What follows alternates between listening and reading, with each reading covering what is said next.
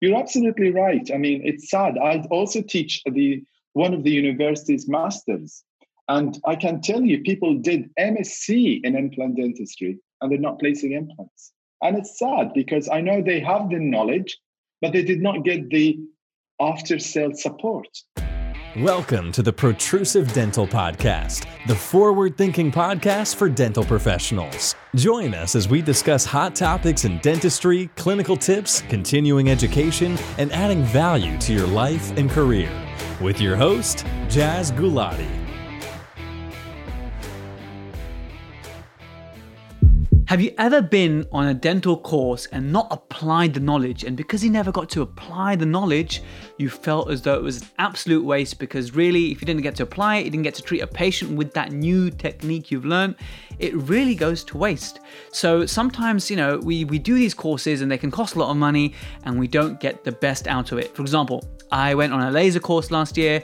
I've hardly touched a laser since, so I feel it's a waste and I know it's my own fault and I take full ownership of that. But I think sometimes the stakes can be even higher. Beyond just a laser course, imagine doing implants, for example, and investing heavily in an implant course, and they're not cheap, let's be honest. And imagine doing that, and I've got some friends who've done implant pathways and programs and have not been able to put it into practice. Now, that can be a costly mistake is, is one way of putting it, or a costly discovery that actually maybe implants is not the right path for you, or whichever path you've done or invested in isn't best for you. That's why I've got Dr. Hassan Maghaireh with me today for this two part episode. The first one, it's a mammoth topic, right? The first one is how to know if implants is the right path for you and how to get started within dental implantology. And part two is assessing your patient for implants. Who is the best patient for implants? What is the requirement for space dimensions, bone, uh, delaying the implants versus immediate? All these sorts of things that will hopefully cover the very fundamentals. So even if you don't place implants at the moment, that you'll be able to gain from these two episodes. Just a bit of news before we dive into the episode. Uh, Occlusion 2020 was a massive success. Thank you so much for all of you who took part. It didn't feel like a, a Zoom sort of a conference, if you like. It felt more than that. It was so much more energy. The chat was on fire. Uh, it was a lot of great banter actually, and it was so so great to see everyone there. And, and the beauty of it is that replay function. I really do think online education really is the way forward uh, in, in dentistry. Who would have thought five years ago that so many of the courses and education can be delivered online? So it's uh, it's really great, and thank you so much for for supporting us with Occlusion 2020, and thank you to you guys listening right now for helping this podcast grow. And I'm, I'm always in a good mood to, to say these positive things because it really puts a smile on my face. For example, recently, uh, about a month ago now, a um, German dental student reached out to me and told me I was her favorite English podcast. Uh, so, Sophia, thank you so much for listening. And, and, and all of you, I get loads of messages uh, of, of of gratitude. And I really love that. And it's very, very great to, to read those messages. Sometimes the message like, you've rekindled my passion for dentistry. Like, oh my God, I can't get over that. So please, let's keep going. Uh, if you don't mind recommending me to a friend or a colleague who hasn't heard about the podcast, that's how the podcast grows.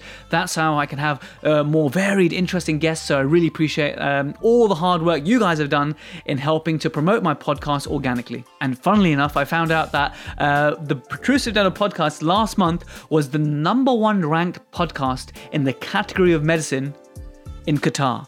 So Shout out to all my listeners in Qatar. You took me to number one, baby. Uh, hopefully, uh, Qatar is, is, is done, but hopefully, uh, the world next. The protrusive dental pearl I have for you is dental photography related. So, whether you're still to get started in photography or you're taking photos already, I think you can gain from this. It's to do with equipment, right? Like, if your biggest barrier is the expense of buying a camera, firstly, let me say it's totally worth it. No matter how much a camera costs, dental photography will really elevate your work. It'll bring you so much more satisfaction as a dentist. So, just do it. However, I know young dentists, you know, uh, one or two years out, and you feel as though it's a big investment to make all at once. So, my advice to you would be to consider buying your photography equipment secondhand. Now, when I bought my camera seven years ago, I got it from Gumtree, uh, or if in the US, Craigslist or whatever. You can buy used camera and camera gear from a, a photographer, for example, who's looked after their equipment really well, but now because they've upgraded, they essentially can can sell their equipment, their older equipment that is really valuable to you at a much discount price. Now, as dentists, we don't need a particularly fancy camera body. Okay, the body itself can be fairly basic the lens should be good and the ring flash should be adequate. So, really, there's no reason to break the bank over all this, and you can buy used models. And even on websites like in the UK, we have Wex, W E X, where they have refurbished items. Uh, so, I would totally explore buying equipment, whether it's due for renewal or your first purchase, secondhand or as a refurbished item on, on these photography websites and the sooner you get started taking photos, the better. So that's my pearl for you today. Let's jump in with the episode with Dr. Hassan Maghaireh with getting started with dental implants. Dr. Hassan Maghaireh, welcome to the Protrusive Dental Podcast. How are you? Hello, hi Jaz. Thank you very much for having me. I'm very good, and good morning to you and all our colleagues listening to this nice podcast.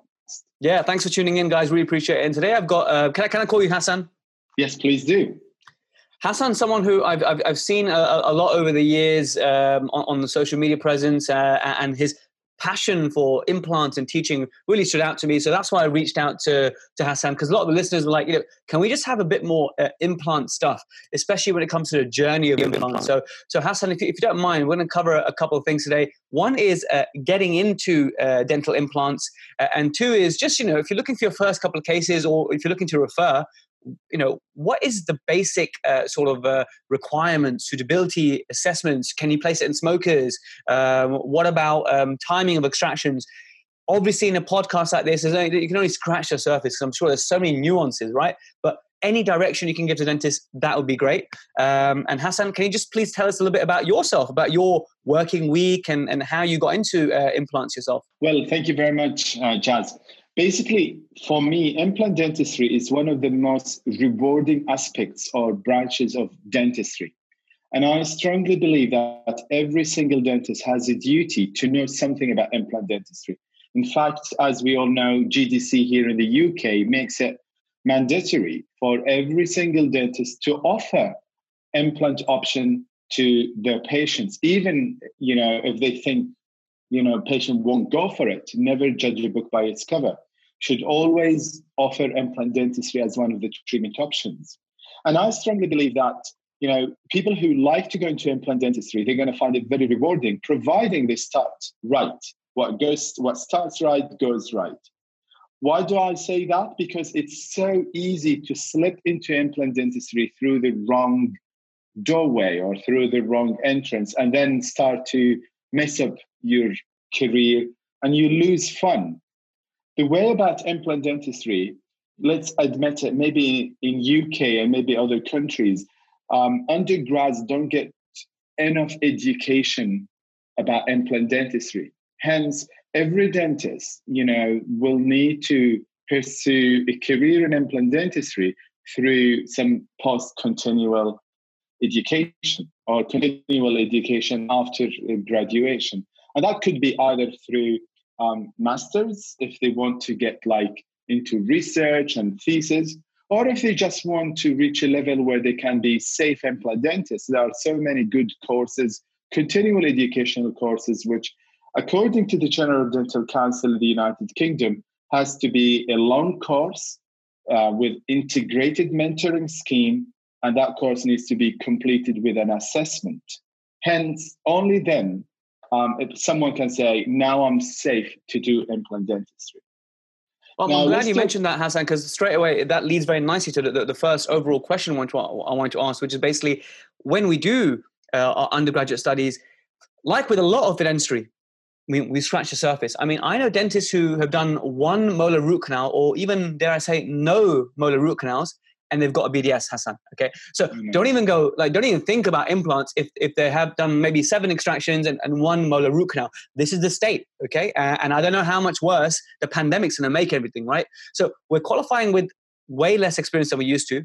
Then and you don't get to dabble or get your hands into implant dentistry. So how can you be sure it's the right path for you and to even begin to think it's now uh, worth investing some money into into the path of, of, of learning because you quite correctly said the way to learn implants will be through private courses or masters like just like you said but how do you know it's the right thing for you are there certain traits that you see in someone in a clinician you think you know what they uh, may have a fruitful career in implant dentistry or a certain type of individual, a student, maybe should focus on something else. Any sort of uh, light you can judge, uh, you can shed on that? I think, Jaz, it's a decision every single person will need to make. Um, you and I know. Let's talk about dentistry in the United Kingdom. At the, the beginning, once you graduate, you need to make that decision. Are you going to be NHS nine till five um, dentist who just you know happy to settle, or are you someone passionate wants to take the challenge one step forward, do some more challenging cases, wanting to spend more time with your patients, wanting to keep your patients in house, even wanting to you know upskill and upgrade your CV so you can get better jobs later on. So this is the first question every single graduate needs to make. You know, where do you want where do you see yourself 5 years down the line? Now, should you decide that you know what nhs dentistry is not for me i want to be diff- someone different i want to be above average then the second question is right. Which part of private dentistry you think you can be enjoying that? Okay? And we know jack of all trades master of none. So you need to somehow develop passion in one aspect of dentistry. I mean i'm not saying don't do the rest of dentistry, but just develop passion where you sort of start to attend evenings, open evenings, congresses, lectures. And if you find out that, do you know what, this is something I see myself doing in the future.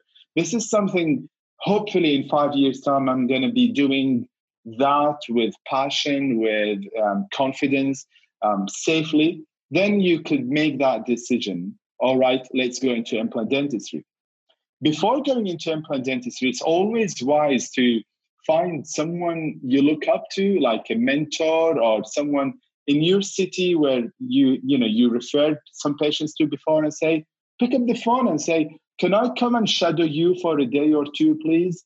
I'm not sure about implant dentistry, and uh, I know that you're someone who does implant dentistry regularly. I just want to come and stand behind your shoulder and see how things work. I'm sure you're going to find lots of people welcoming you. And only then you could say, right, this is for me. It's time to invest. Let's take it forward.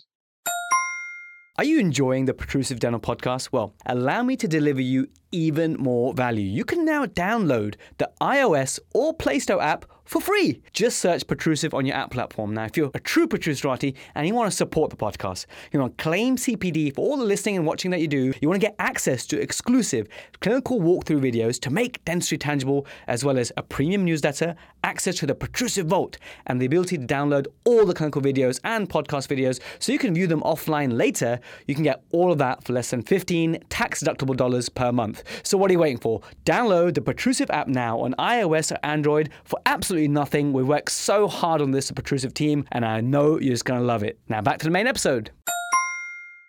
I think it's now great once, you mentioned uh, the, the, the, role yeah. of shadowing. It had a huge role um, in, in, my career trajectory. I shadowed lots of great dentists, and um, that's the reason I'm today. I'm a general dentist who likes to do ortho, likes to treat tooth wear and stuff like that because the, it's a dentist that I shadowed and that really influenced me. I also shadowed some implant dentists, and I, and I went down uh, and I, and I play, did play some implants on, on a course which I shall not name as an international one, and I didn't have a great experience. And I think it was due to the education I received at that point. And I do think uh, if I could go back in time, I would I would have picked a, a, a different uh, sort of route uh, for getting into it. But now I'm enjoying my sort because I've got a diploma in orthodontics now. I'm doing more of that. So that's how I went about it. But really, I think you raised a good point that if I was to summarize it, you have to kiss a lot, a lot of frogs before you find your Prince Charming, basically. You might have to go on that endo course. You might have to do some endo in practice and then start making some dentures and maybe shadow a prosthodontist and, and, and then eventually maybe shadow uh, someone who places implants and try and figure out which one or two micro areas within dentistry really resonate with you the most. And I think it's so great that you mentioned the role of shadowing which by the way has been complicated by COVID, unfortunately. There have been a few dentists who've messaged me, want to shadow. I've messaged a few dentists, I want to shadow. And because of the whole COVID, we just don't know whether to go or not. But obviously, this will pass. But it's a great advice you give to find someone in your city, potentially someone you refer to, shadow them, uh, and see if that's a career for you. Is there anything you want to add to that before I go to the next question, Hassan? It's perfect point what you've mentioned. I mean, obviously, COVID is a temporary, and hopefully, it will not continue. But you know, you don't have to invest in courses, maybe congresses, conferences, and don't look at it as a waste of time because you, as a dentist, has a duty to develop basic knowledge about every aspect. You know, so a patient comes to you and say, "Am I suitable for an implant?" You can't say just, um, "To be honest, I don't know." You have a duty to know the basics about implant dentistry, at least you know to be able to answer these questions. So we have in the United Kingdom ADI, ITI. They're both two big organizations, and they offer annual congresses and conferences. And I think every dentist should go and give it a try. And only then you could decide this is for me or not. Brilliant. The next thing I want to ask you then is that there are some dentists who end up doing some implant training and investing their time and money into it.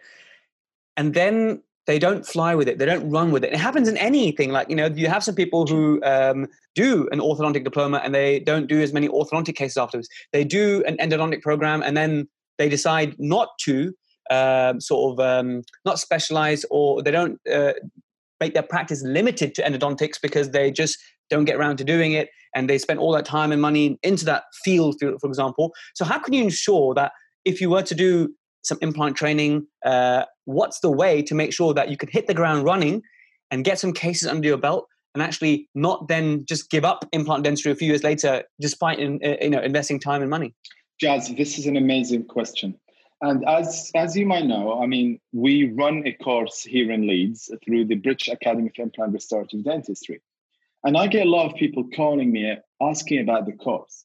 And actually, the more important question is what support the delegate going to get after the course? Because there are so many good courses here. And, you know, you know, there, the differences can be minute between one course and the other. But what really makes it or break it for you is what support you're going to get after the course. And I think every person who's going into ortho or implants or endo continual education, try to link yourself to a group in that field. And only then, after the course, the discussion, the mentoring, um, the um, encouragement comes from the family. So in the in Baird, the British Academy, we like to feel like we're a family, and we have annual meetings where we can encourage each other. I mean, whenever someone has a challenging case, we have a mentoring scheme, integrated mentoring scheme, where someone can come to your practice and help you to do this challenging case. You've got a simple case. We have this platform where people discuss these cases together. So I think in general, in dentistry, whether it's implants, ortho, or endo, whenever you want to look into a course, especially if we're talking about a serious course leading to course certificate or diploma, you need to be asking the question, what support I'm going to get after the course so I can start to, you know, get the reward of my investment. You're absolutely right. I mean, it's sad. I also teach the one of the university's masters and I can tell you, people did MSc in implant dentistry and they're not placing implants. And it's sad because I know they have the knowledge, but they did not get the after sales support. Okay, so Hassan, thanks so much. So the next question I have then is there's a school of thought with that with implants, you should go all in because to me, there's so many systems, so many complications, surgical and restorative, that if you just dabble in implants, you will not, never reach your true potential or you may not be as successful um, as someone who just dabbles. So where do you think the, the humble gdp fits into it? Firstly do you believe that? And and how does a gdp then dabble? Like you know maybe a gdp places six implants a, a month. Is that is that a decent amount? Is that okay to practice in that sort of field where you're placing that number? Or does it really need to be either zero or 50 like do you, do you understand what i'm trying to say Yes, hundred percent. Let me let me take take you one step backward. Mm. You know, as a general dentist, you have a choice of going into implant dentistry as, as at three levels. Let's say level one, which develop the knowledge, and I think this is now becoming mandatory. Every single dentist needs to have enough knowledge So, whenever you're doing a consultation with someone coming to you with a failing teeth or missing teeth, you need to have the knowledge talking to your patient about implant dentistry as an option. And I strongly believe this is mandatory. Okay. Now, the next level is to refer your cases to someone you trust so they can place these implants and then you restore them in house. And the advantage of that, that imagine you're having a central incisor missing tooth, you're gonna want to refer that for an implant, but the adjacent front teeth need some veneers or crowns. So it will make sense for you as a general dental practitioner to have one impression for all of them. You get the nice matching color, the um, everything all in one scheme. And also, you as a general practitioner will have the knowledge to be able to follow up this patient. Okay? But you need to be trained to do that. You know, training how to restore implants and link yourself to someone you trust where they can place implants up to the standards you expect. Now, the third level is to say, right, I want to provide a service, in house service for my patients, where I don't want my patients to go somewhere else. Because, like it or not, you know, I'm a dentist who accepts referrals from colleagues. And I think I might regret saying this later on. But patients like it when they have all the treatment in their own practice. You know, for a patient, they develop over the years, they develop this comfort zone, this trust relationship with their dentist. And when you say, when you go to them and say, uh, do you know what? I'm going to need to refer you to see someone else in another practice. For them, this is completely unknown and they're taking the, your word for it. So it would be nice and amazing if you, who is for them the dentist they trusted over the years, who can continue this treatment. So you, as a clinician, need to make that decision. Where do you see yourself? Now, the moment you said, right, I'm going to start placing implants, then we've got another three levels. According to the ITI classification, which is available on the ITI website for free, you could feed all the information about the case on that website, and then the, you're going to get a classification, whether it's simple, advanced, or complex. I mean, no one would expect you to go and jump into complex, complex cases within the first three, five years of your implant career. So, what I mean by simple, like a case where it's a lower molar, we've got loads of bone away from the nerve, simple flap, no no challenges, you could place that implant. Now, obviously, you need to have the, the training to be able to do that simple treatment. And then you do simple cases by yourself for the first few years, couple of years. And whenever you have an advanced case, rather than referring this case to someone else, you could call your mentor and your mentor can come to your practice and you and your mentor do that advanced case together. So you you're learning one-to-one through this mentoring session. Your patient having treatment in-house, so no need to, you know, disturb the patient journey and you know that you've done the best of you the best of you know of, uh, of treatment for your patient. Now the third level which is complex and that's when you mentor or someone really advanced in their training. We're talking about atrophic jaws talking about sinus grafting. That's when you can refer your patient. But these are not very common cases. We're talking about 10 20% of the cases. So personally i am a big advocate for every practice to have their in-house implant dentist. And if you're that associate or that practice owner who has passion for perfection, for surgery, for you know restorative nice work, I think you should go for it and give it a go. And yes, you will hear people telling you it's either all or none. My advice, it shouldn't be like that. It's gradual, like anything else in our life.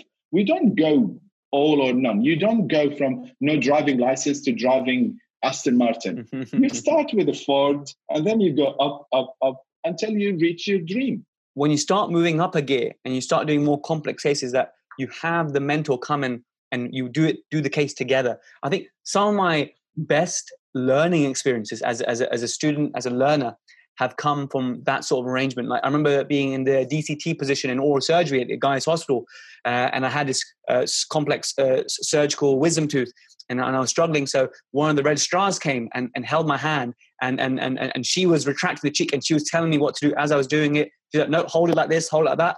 And those have been the most powerful learning experiences for me. So I think that's a, a, really good point you make there. And, and, and that can be applied to any field of dentistry. If you can have someone to hold your hand, not just like over Facebook and send them photos and they give you advice, because that is really valuable as well, by the way.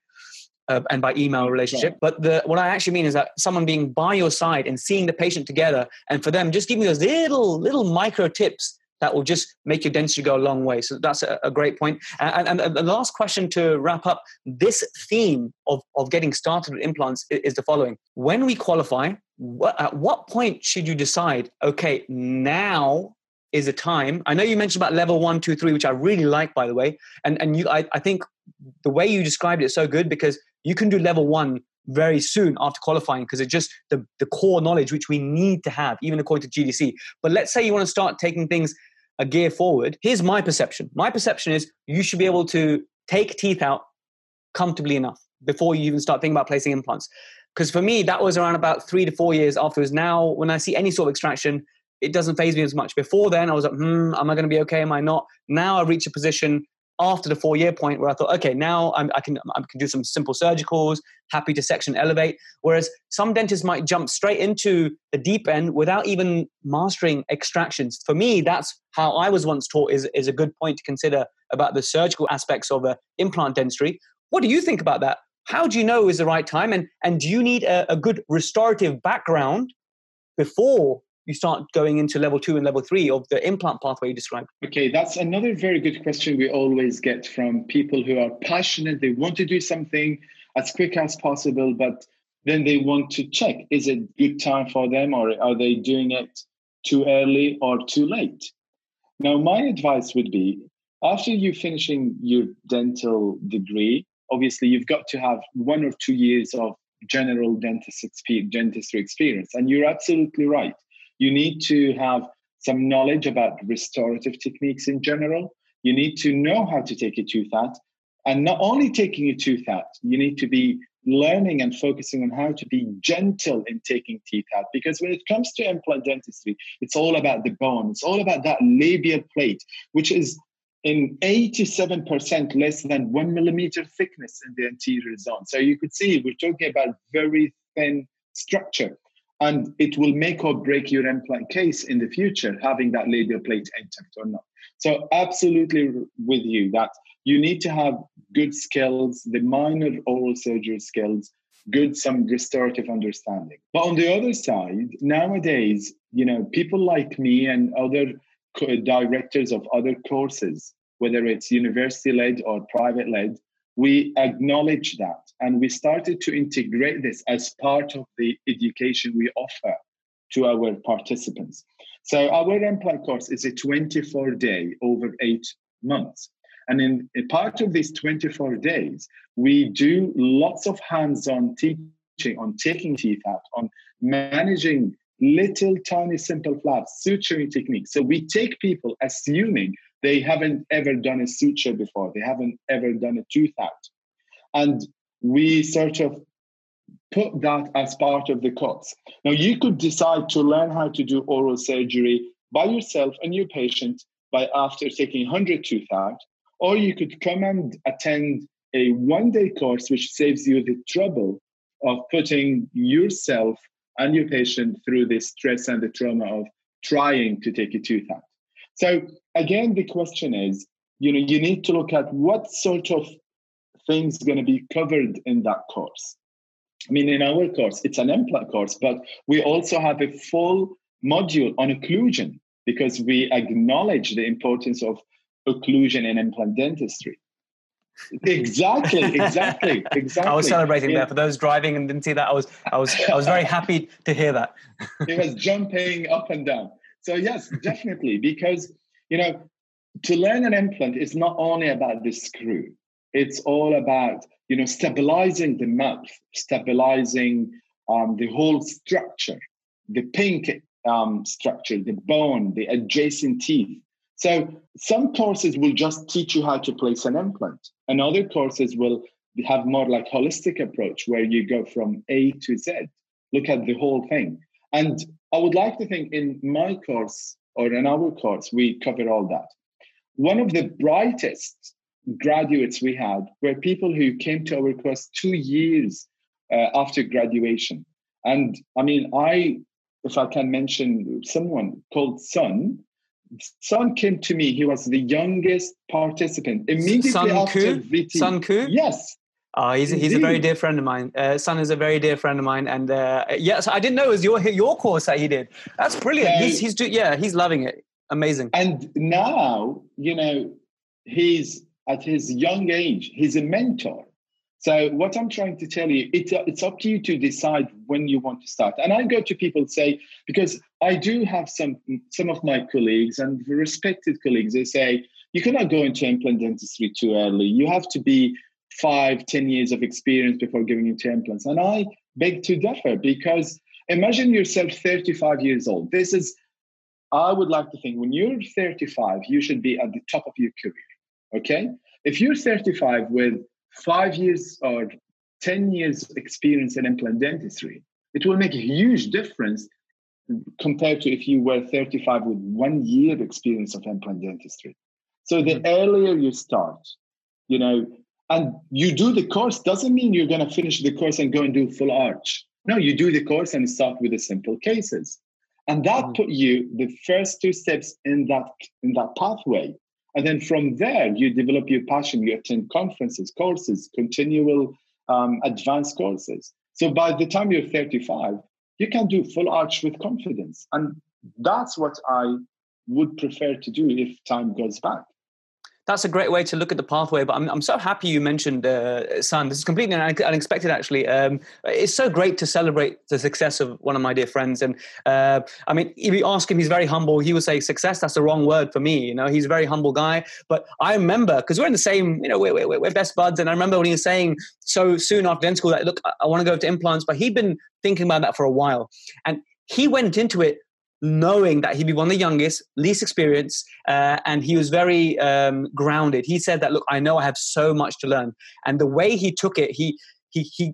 I remember he he actually got extra mentorship. He actually, you know, I believe he paid for it or whatever he needed to do, but he did it the right way. He went the right way about it, and I love what he's doing now. Um, and he's really dedicated. He's got a purpose. So that is a great case study, and I'm so glad you mentioned him. So you know, it shouldn't put anyone off if you're too young, but you have the desire and you have the the willingness to to put the hard work in, it, it's all very achievable. So I think that that ends this part one in a very nice way. So this was all about getting into it. We asked some questions like at what point, what core skills do you need, what to look out for, is it right for you? Any closing words on this segment, Hassan, before we move to the next one? Jaz, you've just mentioned an important thing. You said he did the course, but he had to invest more. And this is the other message. You know, please don't be deluded or deceived thinking that you're doing the course, that's it, you're going to be a perfect implant dentist. Any course, whether it's even master's degree or one of our course, one of the private courses like the birth course, which we do over 24 days, which is an intensive, and we offer patients as part of the course to our delegates. Even that is only your first step. You need to be willing and ready to invest you have to invest into mentoring after the course. You have to invest into attending like advanced soft tissue and bone management courses after the course. So it's a continually it's a marathon rather than a sprint. If you're ready and if this is something you want to go go for it. Don't let anyone stop you pursuing your passion. Otherwise you might as well just leave implant dentistry to another colleague well, well said. And um, another great point that you reciprocated there about um, having the need to continually invest more and learn more advanced techniques. And a great example I can give you is I got lots of good friends of mine who have Dent in prosthodontics or Dent in periodontics. And guess what? They go abroad to America, to Brazil, or to wherever to do advanced soft tissue courses. Um, my prosthodontics colleagues, they are the biggest CPD junkies I know, even though they have, you know, they made it, they're a, a prosthodontic specialist. But no, they're still going for these advanced courses, techniques. They're continually investing in themselves so it doesn't stop. So I'm sorry if you're listening to this and you're thinking, oh my God, it never stops. You need to actually see that as a beautiful thing that, you know, it, otherwise you get bored, you become stagnant. This is the beauty of dentistry. There's, you know, there's not a single day that goes by that you don't learn anything new and that, that will never stop. So I think that ends this uh, part one really well. So Hassan, thank you so much for, for covering for us getting into the implant journey. Thank you. It's a pleasure. Protrusionati, thank you so much for listening all the way to the end. I always appreciate you uh, listening all the way till the outro. I really appreciate that. Uh, so I hope you found that useful Dr. Hassan Maghaireh. Uh, watch out for part two of this, where we actually get a little bit more clinical how to assess your patient and the spaces whether they're suitable for dental implants. Uh, so, catch on that one. There is some, an update in terms of social media. We do now have an Instagram page, it's at Protrusive Dental. So, I'm going to use my own uh, Instagram for my own things now. Uh, if you follow the podcast and you like the content and you want to keep in touch with the content, join the at Protrusive Dental Instagram. Give us a follow and we'll follow you back. Thank you so much, as always, and I'll catch you in the next episode.